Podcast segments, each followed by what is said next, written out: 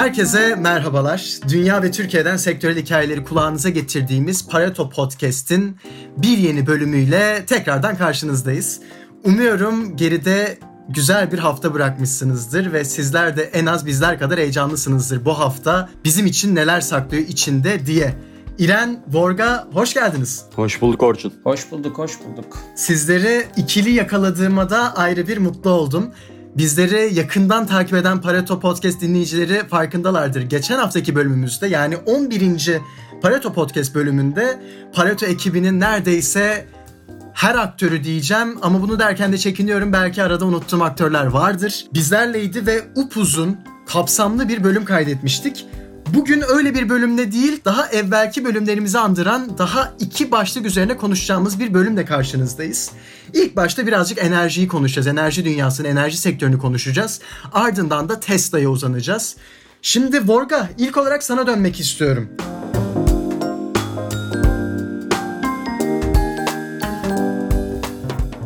enerji sektörü, enerji dünyası özellikle küresel boyutta son yıllarda artarak bu doğal tahribasyonu tartıştığımız, endişelendiğimiz ve bu sebepten de yenilenebilir enerjiye geçmeye artık iyicene muhtaç olduğumuzu kabullendiğimiz bir realitede okların çok ucunda bir sektör.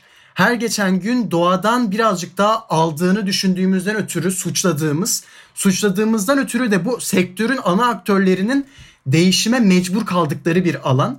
Şimdi burada bizleri birazcık aydınlatmanı istiyorum. İlk başta enerji sektöründeki şirketler dediğimizde aslında okların ucundaki şirketler neler?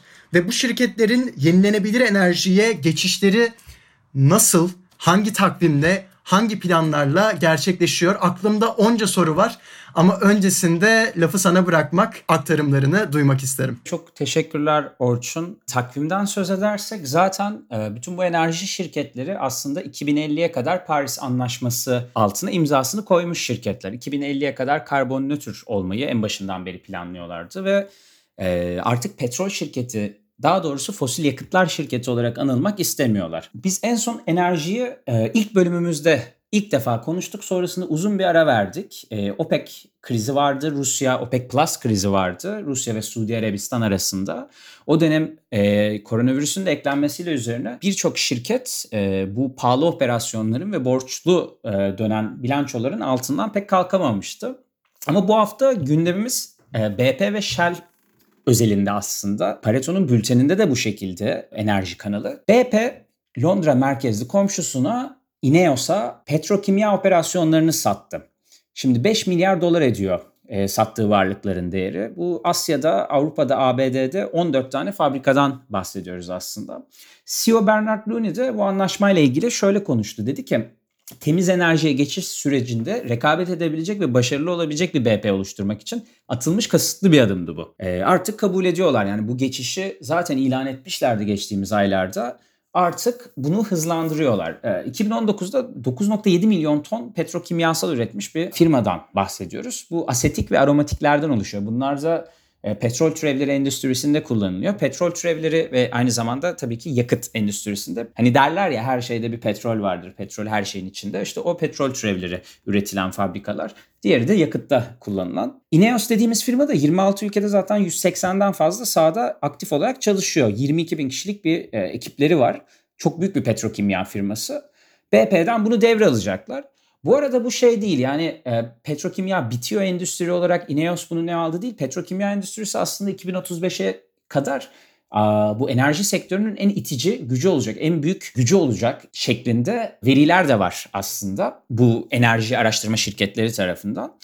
Sonuç olarak daha önce de BP bu arada 2005'te şey yapmıştı. 9 milyar dolarlık bir e, alt şirketi vardı Innoveni diye. Bunu yine Ineos'a satmıştı. E, kimyasal varlıkları yine iki rafineri satmıştı. Yani sonuçta geçtiğimiz yıldan bugüne BP 15 milyar dolarlık elden çıkarma yaptı bu sektörde. Bunlar devam edecektir. Yani sonuçta bir geçiş sürecini yönetiyorlar. Temiz enerji yatırımları da artacaktır diye tahmin ediyorum bu süreçte. E şimdi geçtiğimiz hafta özel bölümde konuştuk rakip Royal e, Dutch Shell'i, Shell diyeyim kısaca. Onların da CEO'su hatırlarsanız e, Ben Van Beur'dan Bloomberg'e şey demişti artık biz petrol şirketi değiliz. Böyle anılmak istemiyoruz. Bundan konuşmuştuk. Şimdi bunun üzerine uzun uzun konuşmayayım ama iki sektör liderinin ardı ardına gelen açıklamaları bunlar. Endüstrinin gidişatı için çok önemli. Şimdi iki sektör lideri diyorum. Ee, iki özel fosil yakıtlar şirketi. Oradan şimdi Çin merkezli Sinopec, işte China National Petroleum veya Suudi Aramco diye atlanmasın lütfen. yani çünkü özel şirketlerden söz ediyorum burada. Yoksa hani 2018'e falan bakıyorsun Aramco 111 milyar dolar net kar yapmış. Yani Apple örneğin 59 milyar dolarla ikinci sıradaydı o sene. Daha büyük şirketler var ama özel iki şirketten bahsediyorum. E, trendleri belirlemek ve vizyonu ayarlamak başka bir şey. Suudi Aramco'nun yenilenebilire geçişinden söz edebilir miyiz? Yani burada bunu konuşabilir miyiz veya böyle bir vizyon bekleyebilir miyiz? Şartlar ve ne bileyim bölge politikaları buna izin verir mi? Hiç sanmıyorum. Ama bu dev şirketleri es geçersek bu iki özel enerji şirketinin hareketleri tüm endüstriyi dönüştürecek bence. Diğer özel şirketleri. Tabii e, petrol fiyatları biraz toparlandı. İşte Texas 40'tan işte Brent petrol 42'den işlem görüyordu. Ama fosil yakıtlar sektörünün de oyuncuları zaten milyarlarca dolar borçla boğuşuyor. Bu fiyatlar da o kadar iyi fiyatlar değil. Sürekli büyüyen bir pazarda yıllarca büyüme adına yaptıkları yatırımları ve bu pahalı operasyonların yarattığı bir risk vardı. Bu risk ortamında zaten lobi gruplarına da bu kadar para aktarılması e, arkasındaki sebep bu. Sürekli büyüyüp pazar paylarını genişletiyorlardı. Ama onca yatırım pandemi döneminde karşılıksız kaldı. Şimdi geleceği okumaya çalışan diyelim iki şirket var. Ee, mevcut petrol fiyatları Shell'in varlık değerini 22 milyar dolar düşebileceğini gösteriyor. Firma bunu söylüyor. Defter değeri yani bu borçlardan arındırılmış net varlık değerinden söz ediyorum. 15 ila 22 milyar dolarlık bir düşüş bekliyor. Şimdi geçtiğimiz yıl 6 milyon varil üretim yapan bir firmadan söz ediyoruz. Bu yıl 3,5 4 bandında e, gezinmeyi planlıyorlar. Şimdi geçtiğimiz hafta BP aslında atmıştı ilk taşı. Toplam varlıklarının değerinde onlar 13 milyar dolarlık bir düşüş beklentisi açıklamıştı. Yani önümüzdeki 10 yıl içinde petrol fiyatlarını böyle %20'lik %30 arası bir düşüş bekliyorlar. Yani kısaca toparlamak gerekirse fosil yakıtlar şirketleri olmayacak artık bunlar teoride. Sektörün de gideceği yönü çizeceklerini düşünürsek önümüzdeki 10 yıl içinde biz bu şirketleri yenilenebilir enerji şirketleri diye çağırmaya başlayabiliriz. Özellikle Avrupa merkezli BP ve Shell için ben bunu düşünüyorum. Tabii BP Avrupa merkezli diye çağıramayız sanırım artık. E, Londra merkezli diyeyim. Biraz Exxon ve Chevron gibi ABD merkezli şirketlerin dönüşümü e, sancılı olacaktır. Çünkü orada siyasi konjektür de biraz farklı. Ama onları ayrı ayrı konuşuruz. Ben Pareto Enerji'den bugünlük bu kadar diyebilirim. Vorga ağzına sağlık. Burada hemen konu soğumasın. İren'e dönmek istiyorum. İren, Vorga burada önümüzdeki 10 sene içerisinde birçok şirketin en azından bu alanda hüküm süren şirketlerin bir şekilde dönüşümü ha sancılı ha sancısız yaşanacaktır dedi gibi hissediyorum ben aktarımlarından. Sen de enerji sektörünün gidişatı için benzer kanılarda mısın? Araştırmaların ve bakınmaların, incelemelerin neticesinde. Ya elbette ki hani artık bu sektörde şirketlerin dönüşümü kaçınılmaz yani. Bunun fosil yakıtlarla devam edemeyeceği, çevreye bu şekilde karbon ayak izi bırakan şirketlerin mevcut operasyonlarını sürdüremeyeceği aşikar. Bunun dönüşmek zorunda olduğu herkes tarafından da biliniyor ve buna göre de ufak ufak adımlar atılmaya başlanıyor işte. Bir 2050 hedefi var Paris Anlaşması ile gelen yine Morgan'ın bahsettiği. Bunun dışında şirketlerin kendi bu anlaşmanın da biraz inisiyatifiyle yani bu anlaşmanın çizdiği çerçeveyle birlikte kendi yapmak istedikleri hedefleri var. Biraz daha kendilerini artık farklı bir şekilde konumlandırmaya çalışıyorlar enerji piyasasında. Ve zaten petrokimya endüstrisi mesela aslında büyüyor olsa da hala petrol talebi olarak baktığımız zaman küresel petrol talebinin artık tüm zamanların zirvesine ulaşıp oradan bir plato yapmaya başladığını belki de söyleyebiliriz. E, bu konuda çalışan yani uluslararası araştırma kurumları, işte politika kurumları şu şöyle analizlerden bahsediyorlar. İşte önümüzdeki 10 yıl içinde, 20 yıl içinde küresel petrol talebinin zirveye gelebileceğinden bahsediyorlar. Bazıları da bunun gelmiş, çoktan gelmiş olabileceğini söylüyor. Yani örneğin geçtiğimiz yıl mesela zirveye varmış olabileceğimizi düşünüyor. Bu noktadan sonra da petrol bir süre plato yapacak. Bu zirveden öyle bir anda tık diye düşüyor olmayacak tabii ki. Bir plato dönemi olacak. Talep belli bir seviyede gidecek ve bundan sonra düşmeye başlayacak. O düşmeye başladığı zaman da enerji şirketleri sonuçta küresel ekonominin baktığımız zaman önemli bir sektör yani önemli oyuncuları ve bunlar bir şekilde burada hayatta kalmaya çalışacak bu sektörde. Sektörün gittiği yöne doğru kendilerini adapte etmeleri gerekiyor olacak. E bu da neresi? Tabii ki yenilenebilir enerjide gelecek. Artık gerek bireysel aktivistler, gerek işte toplumsal hareketler, gerek şirket hissedarlarının bu yöndeki baskıları şirketler üzerinde bu yönde kurduğu baskılar e, yönetimleri de bu şekilde bir değişime gitmeye ikna ediyor. Yani baktığımız zaman artık her yerde her politik inisiyatifi şunu söylüyor. Artık bir yeşil toparlanmanın peşindeyiz. Bir yeşil dönüşümün peşindeyiz. Bütün politika çerçevelerinde gündemin üst sırasında bu yer alıyor. İlk belki ilk değilse ikinci madde bu yani ilk üç maddeden biri her zaman için. Çevre ve hani yeşil enerji, yeşil dönüşüm. Özellikle pandemi sürecinin bu getirdiği, bize gösterdiği şeyler biraz daha bu alandaki inisiyatifleri de hızlandıracak yani muhakkak. E, bu petrol fiyatlarındaki düşüş buranın sürdürülemediğini e, bize göster talep toplanıyor olsa bile bir süre sonra. Hani şu an 40 dolar seviyelerinde petrol. Yani çok dibi görmüş çakılmıştır resmen yani. Sene başında ilk çeyrekte de şu an toparlandı biraz. 40 dolarlarda peki güzel. Ama varil başına 40 dolarlar bu şirketlerin operasyonlarını sürdürülebilir bir şekilde devam ettirmesi için yeterli bir miktar değil yani daha yüksek olması gerekiyor. Ancak talep toparlansa bile hani önümüzdeki dönemde fiyatlar böyle 50-55 dolar bantlarına gelse bile tekrardan o eski şaşalı günlerini göremeyebilir muhtemelen petrol ve bu çerçevede şirketlerin buna göre hareket ediyor olması gerekecek. İşte gerek BP'nin gerek Shell'in bu konudaki adımları önemli. Yani baktığımız zaman ve ABD'deki Morgan'ın bahsettiği Chevron'dur, ExxonMobil'dir. Ee, bunların da örnekleri Avrupa'daki örneklerini sektörden yakın zamanda takip ediyor olması lazım. Yani oyuna geç kalmak istemeyeceklerdir muhtemelen. Çünkü kaldıkları takdirde avant yani dezavantajlı bir konuma düşecekler. Bu yüzden bu reformların yavaş yavaş şeyinin yapılması gerekiyor. Altyapısının yapılması gerekiyor ki e, dönüşüm dediğimiz şey kolayca olmuyor. Bütün bu işte atıyorum BP'nin petrokimya e, işini elinden çıkarması gibi bütün bu birimlerin, bölümlerin, departmanların dağıtılması var, elden çıkartılması, tasfiye edilmesi var. Bunlar yerine kurulacak, yapılacak yatırımlar var. Altyapı yatırımlarının buna göre yapılması lazım. Ya da buna göre bu alanda özelleşen küçük oyuncuların alınması, satın alınması, onlarla işbirliğine gidilmesi lazım büyük oyuncular tarafından. Bütün bunlar zaman alacak şeyler. O yüzden planlamaların şu andan itibaren ya zaten yapılıyor ve buna göre de yapılıyor olması gerekiyor. Öyle söyleyebilirim. Yorumların için teşekkür ediyorum. Şimdi gelin istiyorsanız ikinci konuya geçelim.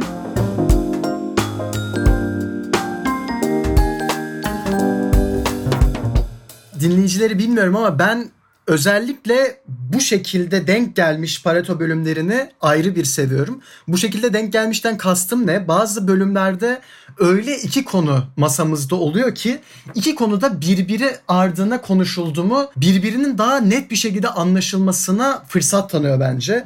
Ve şu anki ikinci başlığımızda bu birinci başlığımız olan enerji sektörünün içinde bu yenilenebilir dönüşüme kesinlikle göz kırpıyor, ondan faydalanıyor ve ona katkı sağlıyor.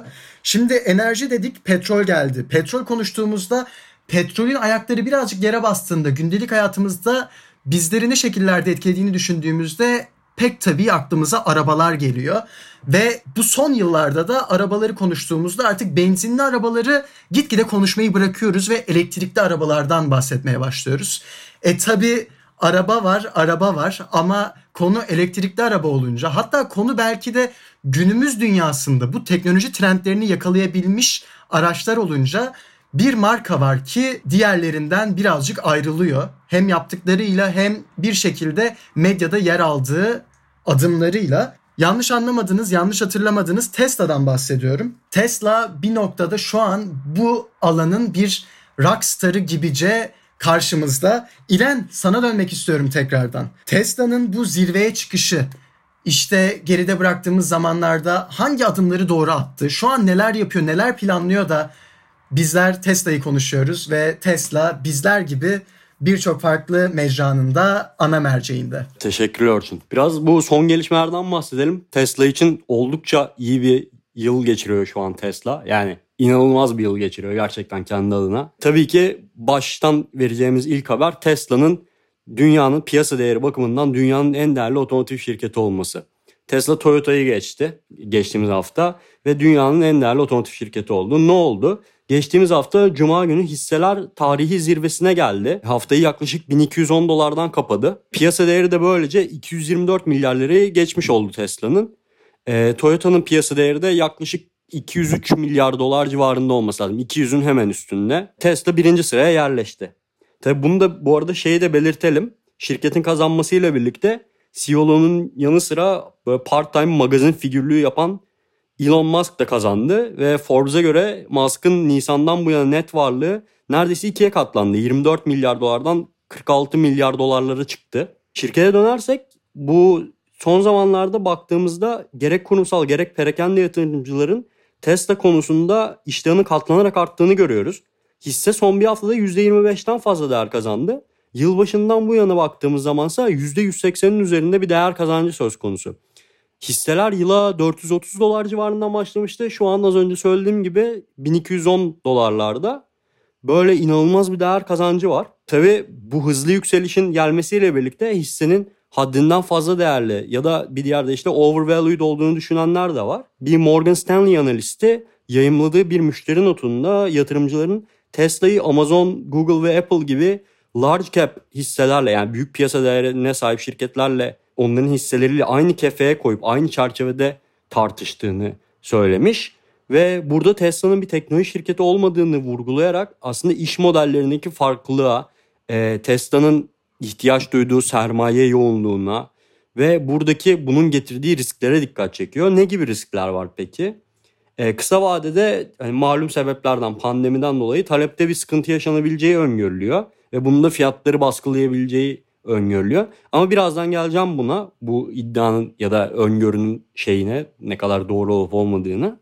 Daha uzun vadede de özellikle Çin'den yani uzak doğudan ve özellikle Çin'den çıkan e, veya diğer büyük teknoloji şirketlerinin bu alanda yap yaptığı yapabileceği yatırımlarla gelişen büyüyen rakipleriyle birlikte Tesla'nın pazardaki hakimiyetinin sarsılması gibi bir risk öngörülmüş. Şimdi bu talep kısmına biraz bakalım. Bu yıl ikinci çeyrekte 90 küsür bin araç teslim edildi. Analistler bunun hani 72 bin ila böyle 83 bin bandında olmasını bekliyordu. Değişen tahminler vardı. 3-4 ayrı tahmin okumuştum. Böyle 70 küsür 80 küsür bin bandındaydı bu tahminler. Tesla hepsinin beklentilerini aşarak 90 bin araç teslim etti. Tabi ne demek 90 bin araç teslim etmek? E, ne anlam ifade ediyor yani? Şimdi bunu biraz bir genel bir çerçeveye oturtabilmek için rakamları Tesla'nın konvansiyonel otomobilleri üreten rakiplerine bakalım. Onlar ikinci çeyreği nasıl geçirmiş? Bu geride bıraktığımız haftada birçok otomotiv şirketi ikinci çeyrek satışlarını açıkladı. Örneğin General Motors, Toyota, Fiat Chrysler gibi rakiplerinin hepsi Ford da açıklamıştı. Yılın ikinci çeyreği için bu karantina etkileriyle beraber ABD'de satışların %34-%38 kadar düştüğünü söylüyor. Diğer yandan daha genele baktığımız zaman Nissan mesela ikinci çeyrek satışlarının %50'ye yakın düştüğünü söylüyor. Volkswagen aynı dönemde satışlarda %29'luk bir düşüş gördü. 70 küsür bin araç satmış bu marka e, bu grubun altında yer alan bir diğer marka örneğin Porsche o da %20'lik bir düşüş yaşamış satışlarında ikinci çeyrekte. 12 küsür araç satmış. Tabii ki daha premium bir segmentte olduğu için onun yeri ayrı. Rakamlara baktığımız zaman dünya genelinde birçok yerde gerek ABD'de gerek Avrupa'da e, hiç iyi bir çeyrek değildi aslında bu geçirdiğimiz ikinci çeyrek. Çünkü düşük talep devam ediyordu. Lockdownlar devam ediyordu. Bunlar yavaş yavaş ancak kaldırıldı. Hani insanların tüketicinin bu harcama güdüsü geri döndü yeni yeni. Hani tasarruftan çıktılar biraz. Bu tabloya baktığımız zaman yani Tesla'nın başarısının önemi gerçekten bir tık daha artıyor böyle bir ortamda. Ve talepten yana da pek bir sıkıntı olduğunu söyleyemiyoruz en azından Tesla özelinde. Dünya genelinde böyle bir şey olsa bile belli ki Tesla bundan çok da etkilenmemiş. Beklentilerin üstünde bir satış yapmış. Şimdi ben konuyu Wario'ya devretmeden önce biraz bu Tesla'nın son dönemdeki başarısı ışığında sektörün geleceği hakkında birkaç bir şey söyleyeyim. Şimdi dedik ya hisseler fırladı. Tesla dünyanın en değerli otomotiv üreticisi oldu diye. Aslında yatırımcıların ilgisi bu noktada sadece Tesla'ya değil. Genel olarak elektrikli araç üreten şirketler ve bu işin teknolojisi son yıllarda çok büyük atılımlar kaydetti. Yani daha önce de Pareto'da yazdığımız, burada konuştuğumuz gibi dünyada yollarda daha çok elektrikli araç var artık. Tabii Türkiye'de altyapı ya da daha farklı bir deyimle altyapısızlık ve bazı başka nedenlerden dolayı pek göremesek de bu elektrikli araçları yollarda. Bu da zamanla gelişecek biz ve bize benzeyen piyasalarda. Yani dünya genelinde sektörde pek çok oyuncu türedi. Bahsettiğimiz gibi özellikle Çin'de önemli yatırımlar yapılıyor. Herkes şimdiden işin bir noktasından tutup ve elektrikli geleceği yakalayıp eski usul benzinli arabalar şu anki çoğunluk statüsünden azınlık statüsüne geçtiği zaman açıkta kalmamaya bakıyor. Tıpkı az önce enerji sektöründe konuştuğumuz dönüşümler gibi Otomotiv sektöründe de benzer bir dönüşüm var. Orada da şirketler öncü olmaya çalışıyor bu adımda ve bu piyasada varlıklarını sürdürmeye çalışıyorlar o gerekli dönüşümü sağlayarak. Yani dönüşemeyen şirketlere daha önce başka sektörlerde baktığımız zaman dönüşemeyen şirketlere ne olduğunu görüyoruz. En basitinden bunun hep verdiğim bir örneği yani konuşurken alakasız bir sektör olacak ama Netflix'in gelişiyle yani Blockbuster'ın ABD'nin sektöründeki en büyük oyuncularından biri olarak olan Blockbuster'ın dönüşümü yakalayamayıp batması mesela yani. Bunun iyi bir örneğidir her zaman için dönüşüm dediğimde aklıma gelen. Yani bu ortamda yatırımcıların ilgisinin bu elektrikli araçlar sektörüne yönelmesi çok doğal geliyor bana. Hatta şöyle bir gözlemimi de paylaşayım. Kişisel bir gözlem. Bugün Türkiye'de perakende yatırımcılar için elektrikli araç üreticileri ve onların batarya gibi şeyleri üreten tedarikçilerine yatırım yapmaya imkan tanıyan yatırım fonları var. Az önce dediğim gibi Türkiye pazarında aktif olarak elektrikli araç devrimini henüz görmemiş olsak da buradaki yatırımcılar bundan haberdar ve sektöre yatırım yapmak istiyorlar. Böyle bir ürün var yani piyasada bu yatırımcılar için. Perakende yatırımcıların yani kurumsal yatırımcıları bir kenara bırakıyorum. Perakende yatırımcılar bile bununla ilgileniyor. Böyle bir fırsatlar görüyor burada. Şimdi burada Türkiye'de durum böyleyken dünya genelindeki trendleri ve yakın zamanda piyasada neler görebileceğimizin takdirini de size bırakıyorum diyerek kapatıyorum konuyu. İren çok teşekkürler. Borga sana dönüyorum. Şimdi İren'den Tesla'nın zirveye çıkışına dair aktarımları dinledik. Oradan birazcık daha otomotiv sektörüne dair çıkarımları, değişimin gerekliliğini ve değişimin şu an nasıl bir hızda olduğunu dinleme fırsatı bulduk. Şöyle sorayım ben sana. Şimdi Tesla'nın zirveye çıkışı sence şans mıdır yoksa bana şey der misin? Orçun hiçbir başarı tesadüf değildir. Kesinlikle tesadüf değildir. Ee, ben biraz daha felsefi bir tarafından bahsetmek istiyordum zaten işin. Çok güzel oldu bu soruda. Şöyle söyleyeyim yani Tesla bizim hani büyüklerimizin alıştığı türde bir otomotiv şirketi asla değil. Mesela Toyota'ya bakıyorsun 1937'de kurulmuş bu şirket. Samuray bir aile kurmuş. Japonya'da ee, ki ailelerin gerçi büyük çoğunluğu böyle büyük ailelerin, büyük şirketlerin Mitsubishi vesaire hepsi samuray aileler. Neyse yani GM kuruldu mesela ABD'de 1908'de. İşte 1903'te kurulmuş Ford Detroit'te. 100 yıllık şirketler bunlar. Fordizm diye bir kapitalizme bir ekol armağan etmiş bir şirketten bahsediyoruz. Bunlar çok köklü şirketler. Tesla 2003'te kuruldu bu yüzyılda vizyoner bir kurucu. Yani çok bahsediyoruz, yazıyoruz, espri yapıyoruz vesaire ama gerçekten vizyoner bir adam. Diğer saydığım şirketler gibi bürokrasinin içinde kaybolmamış bir şirket. Bir şeyleri değiştirmek onlar için çok daha kolay. Çünkü eski konvansiyonel bir şirkettense bir startuplar aslında. Ne kadar büyük olsalar da hala o startup sistemini koruyorlar. Şimdi elektrikli araçlardan e, bahsetti İrem. Bu büyüleyici bir fikir. Bunda hiçbir e, şüphemiz yok. Ben de biraz iş modeline aslında hani bakmak istiyorum Tesla'nın. Şimdi iş modeli de çok farklı. Satışı yapıyorlar. Hemen ardından servisi yap- yapıp şarj istasyonlarını da sağlıyorlar. Bayilerle çalışmıyorlar. Bu çok önemli. Yani böyle bir e, başka bir firma benim bildiğim kadarıyla yok. Hani varsa en azından Türkiye'de özelinde konuşmuş olayım. Showroomlar ve galericilerle işbirliği yapmıyorlar. Kendi showroomları var. Dünyada globalde 429 tane falan. Hani çok fazla da değil. Çıkar çatışmasına girmiyorlar yani işin satış kısmında. Sadece kendileri orada konumlanıyorlar. Aynı zamanda internette de çok güçlüler. İnternetten sen aracını tasarlayıp sipariş verebiliyorsun. Şimdi arabayı aldın. Çok güzel. E, arabaların sistemi zaten hani bu bizim Pareto'nun konusu değil ama normal konvansiyonel araçlara da benzemiyor. Bir arıza çıktığında e, dilersen eve böyle bir servis elemanı falan gönderiyorlar. Özellikle Model S'te var. Wireless diye e, uzaktan datayı indirip telefondan teknisyenini arıyorsun. İletişime geçiyor. Sen kendin arabanın sorunlarını çözüyorsun. Baya sanki akıllı telefon e, için şeyi arar gibi. E, Apple'ı arar gibi e, bütün sorunlarını çözüyor. Şimdi Supercharger diye istasyonlar kuruyorlar. 30 dakikada ücretsiz şarj edebiliyorsun aracını. Şimdi e, bu tabii ki böyle gitmez yani sürekli bu bedava enerjiyi sağlamaz ama şimdilik bu dönüşümü hızlandırmak için e, Tesla bunu yapıyor. Sonsuza kadar bedava olmayacaktır. Belki devletler müdahale ederse ileride daha ucuz olabilir. Gerçi ne diyorum devletler müdahale ederse daha ucuz olmayabilir. Ee, neyse. Bugünkü sponsorumuz Tesla gibi oldu sanki. Ee, çok öyle anlattım ama yok yani ben etkilendiğim için e, bu iş modelinden anlatıyorum o kadar gerçekten iyi bir iş modeli yapıyorlar ki burada kendi reklamlarını yaptırabiliyorlar. Ama toparlayayım yani Tesla'nın başarısının sırrı öyle 100 yıldır e, yapılan bir işi aslında daha iyi yapmak. Çok basit bir cümle. Bence bir felsefe farkı da var burada. Yani müşteriler için daha böyle faydalı ve basit bir sistem kurdular. Bana şeye benzetiyorum biraz. Steve Jobs'un akıllı telefonlara yaptığı şeyi yaptı sanki Elon Musk burada araçlara. tasarım ve inovasyonun bu ürünler için ve iş planları için yani insanlığı her zaman ileriye taşıdığı çok zaten hani bilinen bir gerçek. Otomotivde de bence böyle bir inovasyona ihtiyaç vardı.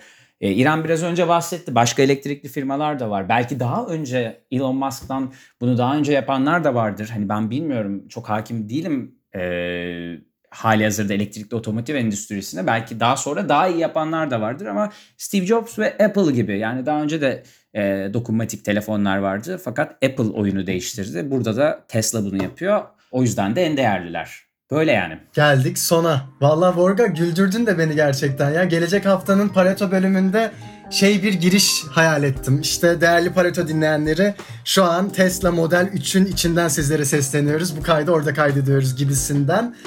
Ağzınıza sağlık. Bugün hem enerji sektörünü konuştuk, şirketlerin yenilenebilir enerjiye olan geçişi ve ardından da Tesla'nın zirveye çıkışını dinledik. Yorumlarınız için sevgili dinleyenlerimiz nezdinde sizlere bir teşekkürü her zaman olduğu gibi borç biliyorum. Pareto Podcast'in 12. bölümünün sonuna geldik. Gelecek hafta tekrardan farklı gündem başlıklarıyla dünyadan ve Türkiye'den sektörel hikayeleri kulaklarınıza getirmenin heyecanı içinde olacağız. O vakte kadar kendinize iyi bakmanızı diliyorum. Hoşçakalın. Görüşmek üzere. Görüşmek üzere.